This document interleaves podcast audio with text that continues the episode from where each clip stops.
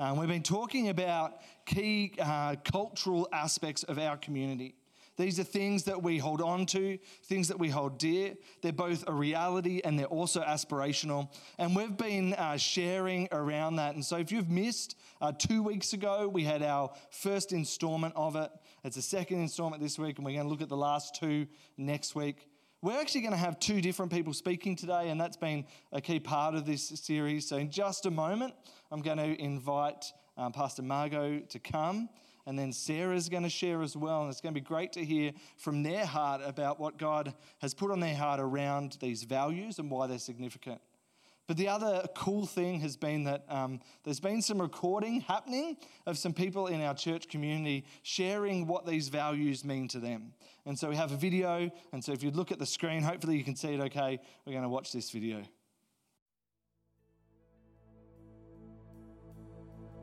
Hi, I'm Lisa and I'm Tristan, and we've been at Horizon for about just over a year. Hmm. I'm Jackie.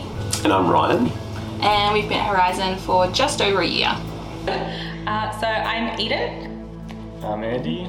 And we started at Horizon, I think we started in March twenty twenty. Is that right? January twenty twenty. Well, yeah, January twenty twenty. So it's been two years now, which is pretty cool.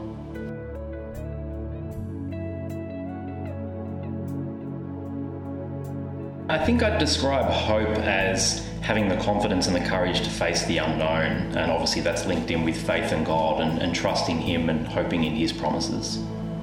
Yeah, I think I would agree with that. That's a pretty good definition. I think hope is all about, despite your circumstances and how tough life can get, um, there's still that underlying hope and that underlying joy that even though right now things might be really hard, that we have a hope that is bigger than our current circumstances. So for me, I think hope is, um, it's sort of like an outworking of faith. So faith being um, belief in God, hope being, I guess, more of a personalised or internalised type version of that. Yeah, and I guess seeing good things ahead is really simple. I think hope is something that you can ultimately only get from God, and it's something that sustains us through really hard times and through good times as well, um, and it's something that is shared in community as well. It, uh, yeah, it fuels us and it keeps us going. My experience of Horizon has been that we learn about hope not just through the teaching in Bible studies, but through witnessing it in other people throughout the community as well. So I know when we've been through periods that felt were, I suppose, hopeless or without hope, we were able to see through other people's journeys and stories just the immense hope there was in God, but also um, just in life in general. So I think it's a mixture of the teachings and community and just how everyone kind of gathers together. Um, yeah, that's that's how I see hope in our community. Yeah, and certainly um, we've all been sharing in the tough times, but even having the Sundays just to share in community with other, other believers and uh, just sharing the hard times together has, has made it a lot more bearable. And, um, and sharing that hope together, I think it's really necessary and important, and it certainly kept me going. Um, the last couple of years have been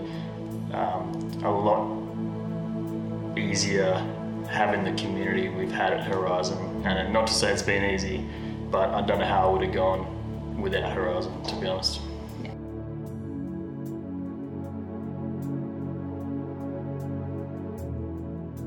I see loads of opportunities at Horizon because the attitude from the people at Horizon is serve according to your gifts and talents, and serve if you feel called and led. So something that I really love is there's absolutely no pressure to serve, but also you're not squashed. If you've got an idea and you are passionate about something and you feel called or led to be a part of the church and serve the church in a certain way, there is just so much positivity and so much opportunity to do that um, in a really loving way. Yeah, because everyone's so friendly and it's such a family community at Horizon, there's that opportunity just to connect with people, and it's just effortless in the best possible way. So you can, even if you're not serving in any formal capacity, you have opportunities just to meet with people and connect with them and share stories. I think the good thing with um, uh, I guess opportunities in the church is it doesn't have to be something overly formal. You know, it doesn't have to be serving with the teams, although I'm sure the church would appreciate that. But you know, you're someone who um, who may see someone uh, in need, or just see someone, you know, that you want to say hello to, and that person may, you know, not have made much of a connection or anything. So it doesn't need to be something formal, just, you know, any opportunity to um, to use your gifts or explore your gifts uh, f- you know, in the church is great. Again, it's a pretty caring environment to get out there and try some things. Um, in, I mean, certainly my experience at Horizon is that it's a really supportive group of people, and, and Christians in, in general as well. It's a really im- important and rewarding, you know, time to actually get amongst people and uh, and share your strengths and weaknesses. But but more to the point, yeah, um, what a safe space to try things and to learn and to grow and to, to get wisdom from others that have gone through things before, but also share your own experiences with others as well. Um, and then you can take that into the world, you know. Um, let let the church be a practice ground, you know, and then and then go and, and get out there and uh, and inspire others. Yeah, I think it's important to have a place where you can live out your faith and live out, you know, your teachings. And it's not always easy, but having these spaces where not only you feel comfortable coming to and trying to live out Um, everything that we learn, but you could also invite others to. You know, we've had some great events. Um, some of the women's events have been fantastic and have brought all sorts of different people along, and it's an opportunity for us, yeah, to kind of as a community all come together and really, I suppose, practice what we preach and bring it together um, and fail sometimes and do it successfully sometimes, but learn and grow together, um, which I think is really I got actually got to see that yesterday because Greg was editing it, and it's like, this is so good. And I was just, yeah, it was lovely to hear from different people in the congregation, and the same the previous one we saw. Just so good to hear what people think and feel about these values of the church. Now today I'm preaching on hope. Let's see. There we go. Excellent. And in that up there, it says, our conversations at Horizon resound with hope. We have encountered the God of hope, and we can't help but share this and speak life in our interactions. Now, this value is one that sets us apart from others. There are many other organisations, clubs, societies, what have you, that would say they have the same or very similar values to us. And that's not surprising. They're good values. But while they may say that they have hope, they hope for certain things, it doesn't take much for their hope to be demolished, because it's based on what's around them and often on circumstances outside of their control. Biblical hope is based on the reality of God.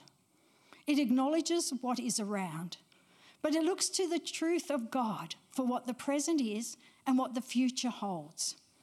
It is confident expectation that what God has said will happen. God is the God of hope. Remember the verse that Pastor Simon used in a previous series, Romans fifteen thirteen.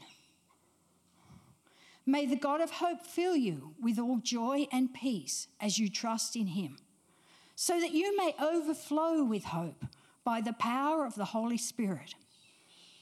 If we want true hope, it has to come from God. It's not something we can conjure up. It's not wishful thinking. It doesn't even matter how optimistic you are or how optimistic you're not. It's not optimism. Biblical hope is not based on what we have done or can do.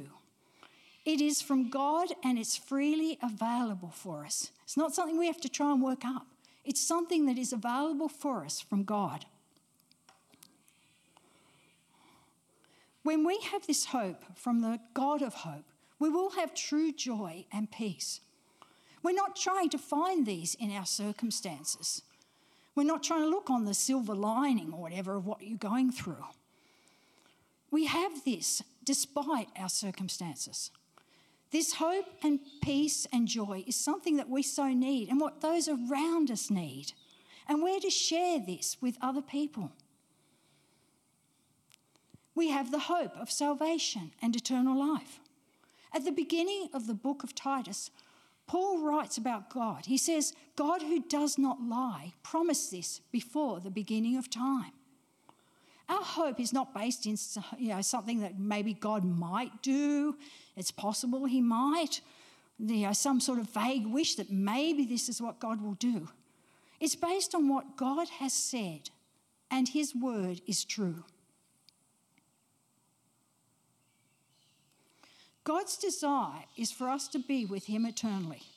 He has promised to save those who trust in Christ and bring them to be in his presence forever. That's an amazing thing. He's promised that. And our hope is solid. It's based on the character of God. It's not something that's, um, you know, like feeble or anything like that. It's solid. It's based on God's character. This hope is to be living and active, affecting every part of who we are and what we do. First Peter one three. Praise be to the God and Father of our Lord Jesus Christ. In his great mercy, he has given us new birth into a living hope through the resurrection of Jesus Christ from the dead. If the hope we receive from God is not living and active within us, then there's something wrong. Either we don't know God, we don't really know God, because this hope comes from him. Or we're not trusting him. We're not believing that he will do what he has said. A living hope doesn't stay contained in its own little space. It's not sort of like tucked into a box and you're like, well, there's my box of hope, you know. It's quite safe there. It's just sitting there and it's quite safe. A living hope is obvious. Greg makes bread, and the yeast he adds to the dough causes it to grow, to expand. You can see it changing. You can see the impact of that yeast. The hope we have is like that yeast. It should expand within us and flow out of us. In Ephesians one eighteen, Paul writes, I pray also that the eyes of your heart may be enlightened, in order that you may know the hope to which he has called you, the riches of his glorious inheritance in his holy people. We need to let the Holy Spirit work in us and show us what God has for us, where our hope is based, and what that means to us now. We need to let the Holy Spirit keep shining his light in our hearts and minds so that we stay strong in this hope. We can lose sight of the fact that we have an inheritance in heaven and that what happens here on this earth will not destroy that. Nothing can destroy that. Nothing we go through. We need to keep our sight fixed on that. It can be easy to lose our focus by what's happening to us. Sometimes what's happening to us seems more real than knowing that God has this hope for us, that, this, that we have this hope in God. We get caught up in our circumstances. But we're to be people of hope regardless of the circumstances. This hope directs how we believe and how we act. Colossians one, three to five.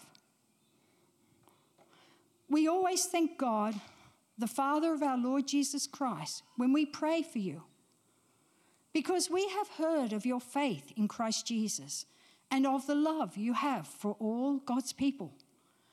The faith and love that spring from the hope stored up for you in heaven, and about which you have already heard in the true message of the gospel. Even though we can't see what God has for us, I mean, we can try and imagine what it'd be like to be with God in heaven eternally, but we don't really know. Like, we, I imagine if I asked you, different people, you'd kind of give me similar things, but certain things would be different, what you thought it would be like. And remember years ago, a pastor that we knew, he was very keen on gardening. He's like, I can see myself up there in God's presence just doing the garden, just doing gardening all day. That would be my idea of heaven. Who knows? We don't actually know that. What we do know is that God has said that this is ours. So that should affect how we live and act now. Our faith is based in what has happened, that Jesus died for our sins and rose again. And our hope is based in what will happen, that God will bring us to be with him eternally. These two combined make a strong foundation for our lives. This shows in how we live. This hope should help us and strengthen us now. It should be affecting and directing what we do every day. We don't need to panic. We don't need to develop an every person for themselves attitude. And this is so important for the world at the moment. It doesn't mean that we'll be exempt from the difficulties that are happening around us. The hope we have doesn't mean we're going to be sheltered from life's problems or be oblivious to them. You know, we sort of float along regardless of what's happening. We will face sickness, economic troubles, uncertainty about almost every aspect of life. What it does affect is how we face these things, how we act in response to them. In the book of Hebrews, it talks of this hope being an anchor for our soul. It is firm and secure. We need an anchor for our lives so that we don't get swept away by the storms of doubt, fear, defeat, or trials. Also, we don't drift away through apathy, apathy, complacency, even success. Because of Jesus, this hope as our anchor is firmly set in God. It is a firm anchor that we have for our lives. Let's think about the last couple of years. I know a lot of people are like, don't talk about the last couple of years, but I just want to draw one point out of the last couple of years. As the country went into lockdown in twenty twenty, we saw fights over toilet paper. I mean, people were even arrested. It was crazy. Suppliers were working overtime. There were, you know, all the supermarkets were empty, and it was just a really crazy time. Middle of twenty twenty-one, Sydney went into lockdown again. And what started appearing on social media? Photos of empty toilet paper aisles in the supermarkets. It seemed to be that people's attitude was, well, if I've got my toilet paper, I can face anything. Hope in temporal things doesn't last. As Christians, we have to be careful to make sure our hope isn't centred in people, positions, places or possessions, no matter how good they are. So often we grasp for things that make us feel we are in control of our lives. It is so important that we relinquish our attempt to control our lives and look to God who holds all things in his hands. Only as our hope is centred in God will we share true hope to others. If we're living in this hope, we will be filled with hope for others because this hope comes from God's love for us. And that should overflow from us to other people. We will be looking out for them, valuing them, seeing what their needs are, not just what we have or what we need. We will be able to be bold and to persevere. God is with us no matter what we face. In whatever we go through, he is there. He hasn't changed. Circumstances change, people change, so much changes around us, but God hasn't changed. He is still the same. He is the God of hope who gives us hope, hope to live confidently and hope to share with others. We need to speak out and share hope. It's no good saying our hope is in Jesus and then being upset by everything that is around us. While we need to be real about our lives, I'm not saying, you know, be this sort of super spiro person that doesn't, you know, take notice of anything else. We need to be real about our lives, about our circumstances. But we need to show that we're not overcome by them. We need to show that we have true hope, that we know this true hope. And we need to share where this true hope comes from. I want to encourage you this week to look at where your hope is based. You probably think, oh, yeah, I've got hope in God. But make sure, make sure in what you're living, how you're living, what you're thinking, what you're doing. Make sure that it's based in God. Then look at how you can share this hope with other people. Are you living in a way that shows others around you that you do have this true hope in God? Would they, if they looked at your life, go, yes, I see that person has something. They have a hope that I don't have. Or would they think, oh, no, they say they do, but they're just the same as everyone else? And then see, make sure of these things, and then see how you can help other people to know this true hope. Let's pray. Oh, Lord God, the God of hope, we thank you for the hope you give us.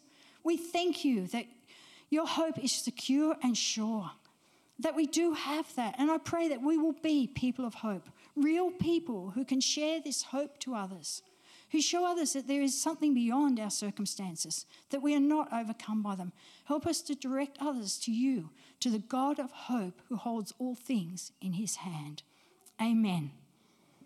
And now Sarah's going to bring the other part of the message this week. Hi, everyone. It's so good to be here today and see you all. This is different for me, being speaking instead of singing in front of a mic, um, but I'll give this my best go. So today I'm talking about another one of Horizon's values, which is opportunity. I want to talk about what it means, what it doesn't mean, and why it's one of our core values. So at Horizon, we value everyone having the opportunity to live out their purpose and engage in their giftings. So this means that we create opportunities for everyone to be involved in serving others in our church community and our wider community, using their unique skills and talents to bless others and show God's love in a real and tangible way.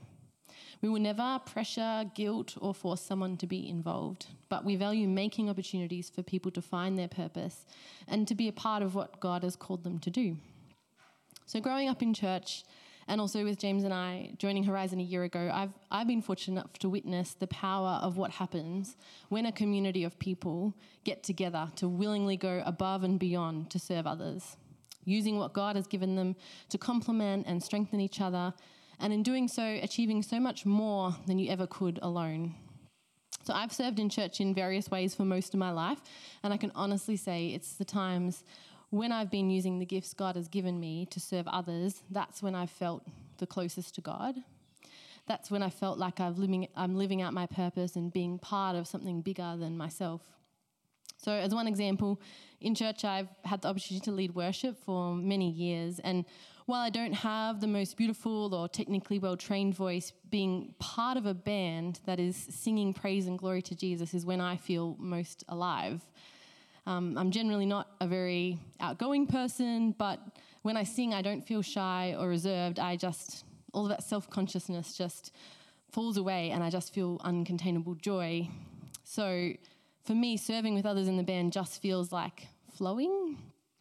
And you might have heard other people, you know, sometimes talk about that flowing when they're using their gifting or their skills. It's a similar feeling maybe in the arts or in their careers, or you might have felt it playing as part of a sports team. But I think there's something more special and rewarding about seeing a Christ-centered community taking opportunities to use their gifts to serve others. So First Peter four ten says that each of you should use whatever gift you have received to serve others as faithful stewards of God's grace in its various forms. And I really love that this verse expresses how God's grace has various forms, that it can't be properly expressed in its fullness unless each of us participates in loving and serving others. It also points to how God has specifically given each of us very different gifts and talents with the purpose of serving others and not ourselves. It is this higher and eternal purpose, motivated by the love of God, that distinguishes our community from just being a great team. Seeing godly service in action is also a witness to others of the truth about Jesus, that he's transforming our lives. And in First John three eighteen it says, "Dear children, let us not love with words or speech, but with actions and in truth." So nothing, nothing speaks louder than selfless giving and service to others. However, often in church, I, I think I've seen people misunderstand what opportunity and serving is all about. Some people don't believe there are any opportunities for them to serve, so they don't participate because they think, oh, I don't have any talents, I'm not musical, I can't preach, I can't lead, I've got no gift to give. And that's, I think, because we mistakenly elevate some more visible gifts above others, thinking some are more important than others. But this is not what the Bible says. In First Corinthians twelve, and from verses four to thirty-one, Paul is writing to the church in Corinth, and he's describing how a community of Jesus followers is meant to work together. He starts by saying, in verses four to six, there are different kinds of gifts, but the same Spirit distributes them. There are different kinds of service, but the same Lord. There are different kinds of working, but in all of them and in everyone, it is the same God at work. So he goes on to explain that some people have the gift of wisdom, others have the gift of clear understanding, or simple trust, or healing the sick, or miraculous acts, or proclaiming God's word, or speaking and interpreting tongues. And he describes this community of different people using different gifts, using the analogy of the body, where every part plays a different role, but every part needs each other to work. So then in verses twenty-one to twenty-six, he writes, the eye cannot say to the hand, I don't need you. And the head cannot say to the feet, I don't need you. On the contrary, these parts of the body that seem to be weaker are indispensable, and the parts that we think are less honourable we treat with special honour. And the parts that are unpresentable are treated with special modesty, while our presentable parts need no special treatment. But God has put the body together, giving greater honour to the parts that lacked it. So there should be no division in the body, but that its parts should have equal concern for each other. If one part suffers, every part suffers with it. If one part is honoured, every part rejoices with it. So it's pretty clear, I think, from this passage that everyone's unique gift and role is needed to make the body of Christ flourish. Using these different opportunities to serve builds our faith, and it turns our words into actions, and it transforms the way we actually view ourselves and the way we view others. I think God intentionally wanted to place us together in a community in active service to each other so that we can grow in our faith and become more like Jesus. And this just can't happen by passively sitting back and observing. Serving involves sacrifice, and it won't be easy. And like going back to my singing example, it definitely wasn't like flowing when I first started singing and leading in worship. It was very far from that. It took years of learning and practicing and listening to the Holy Spirit and learning from other people that were doing something really amazing, and that's how I got to this feeling now where I feel like I'm flowing in my gift. It took a lot of time. Um, but I think, yeah, you, some people think they might be too busy to serve or that you're not needed because everyone else has it covered. But when you serve, you become an active part of God's plan for this community and for your life. This is an opportunity that you don't want to miss out on. So I love that at Horizon, we value opportunities for everyone to serve no matter what their gift is. In this community, there are opportunities for you to use your skills in making people feel loved and welcome, administration, planning. You can host people for dinners or Bible study. You can organise events. You can set up or pack up behind the scenes, serve coffee, encourage others through sharing your understanding, your experience, or your wisdom, or pray for each other. Each gift builds up and strengthens our community in different ways. And I think it's also important to remember another common misunderstanding about serving in church is that you need to do absolutely everything, burning yourself out. Sometimes we think that the more we do for God at church, the better, that we somehow become better Christians if we're volunteering for everything that we can possibly volunteer for. I think while it's beautiful and rewarding to be involved in a church community, burning ourselves out is not healthy. Serving to the best of our ability is often about finding the things that we're good at, that suit our talents, our personalities, our experiences, or the stage of life where we are at. Having wisdom in what opportunities we take to serve others sets us up for living for Christ for our whole lives, not just for a season and then drifting away, because we want to run the whole race set before us, not just a few metres. And further, we often mistakenly think that serving means participating in specific activities that only happen in church on a Sunday. While this is a rewarding and beautiful way to participate in community and use your gifts, serving is actually so much more than that. In Galatians six, verse ten, Paul writes, therefore, as we have opportunity, let us do good to everyone, and especially those who to those who belong to the family of believers. So I think this is clear that we are called to serve everyone as well as our fellow believers and use our gifts in so many ways, including outside of the church. So I was thinking, you know, perhaps you can be called to use your skills and talents at work to honour God, or to take some of your time to show God's love to your stressed out colleagues. You might be called just to smile and show kindness to the homeless person on the street as you walk past. You might be called to use your gift of hospitality and have some people over for dinner. You might be called to be a godly example to your children, telling them about Jesus and setting their lives on the right path. Or you might be called to pray for healing for someone you know who is unwell.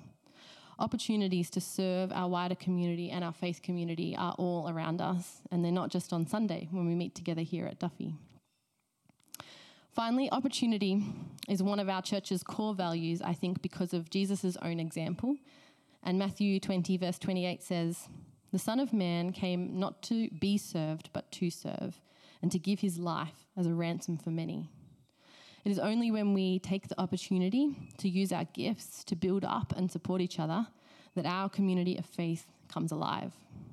When we use our gifts in a healthy way, our love for each other and for Jesus goes from just nice-sounding words to observable and tangible love. So I thought, let's just pray.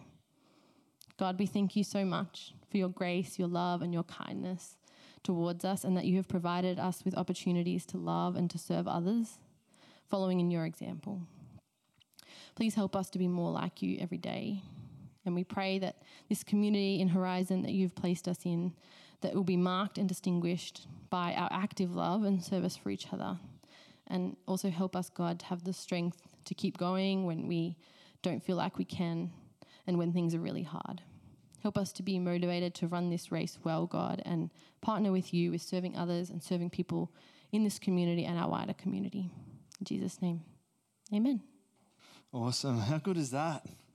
How good is it? Um, that was awesome, Sarah. I know it's not something that you've you feel particularly comfortable with, but it was so good to hear from you. And um, a, few, a month or so ago when I um, asked some of the team who would be happy to share, Sarah put a hand straight up. And so what a blessing it is. And what a blessing it was too to hear from uh, Pastor Margot and from the others Uh, that were filmed, who gave up their time during the week to share with us their their view and their heart on, on these two key values for us. So that's fantastic. Um, God is good, and we are a church that wants to speak hope, speak words of life uh, in our uh, conversations, um, but we are also a church of opportunity. And if you've been looking for an opportunity to serve, as Sarah said, uh, there is always opportunity. There's never pressure, but there is always opportunity. If you're looking for a place to serve, you can come and chat with Abby, you can chat with me, you can chat with Ads. Um, Ads is the master of the roster. He looks after all of that stuff, which is a huge job, and he's always looking for people in various capacities. So if that's something that um, you feel God is calling you to, then please uh, let us know. Let me pray. God, we thank you uh, particularly for those who shared this week, for uh, those who shared on the video, uh, who gave up their time to just speak about um, what you've put on their hearts, but also for Pastor Margot and for Sarah.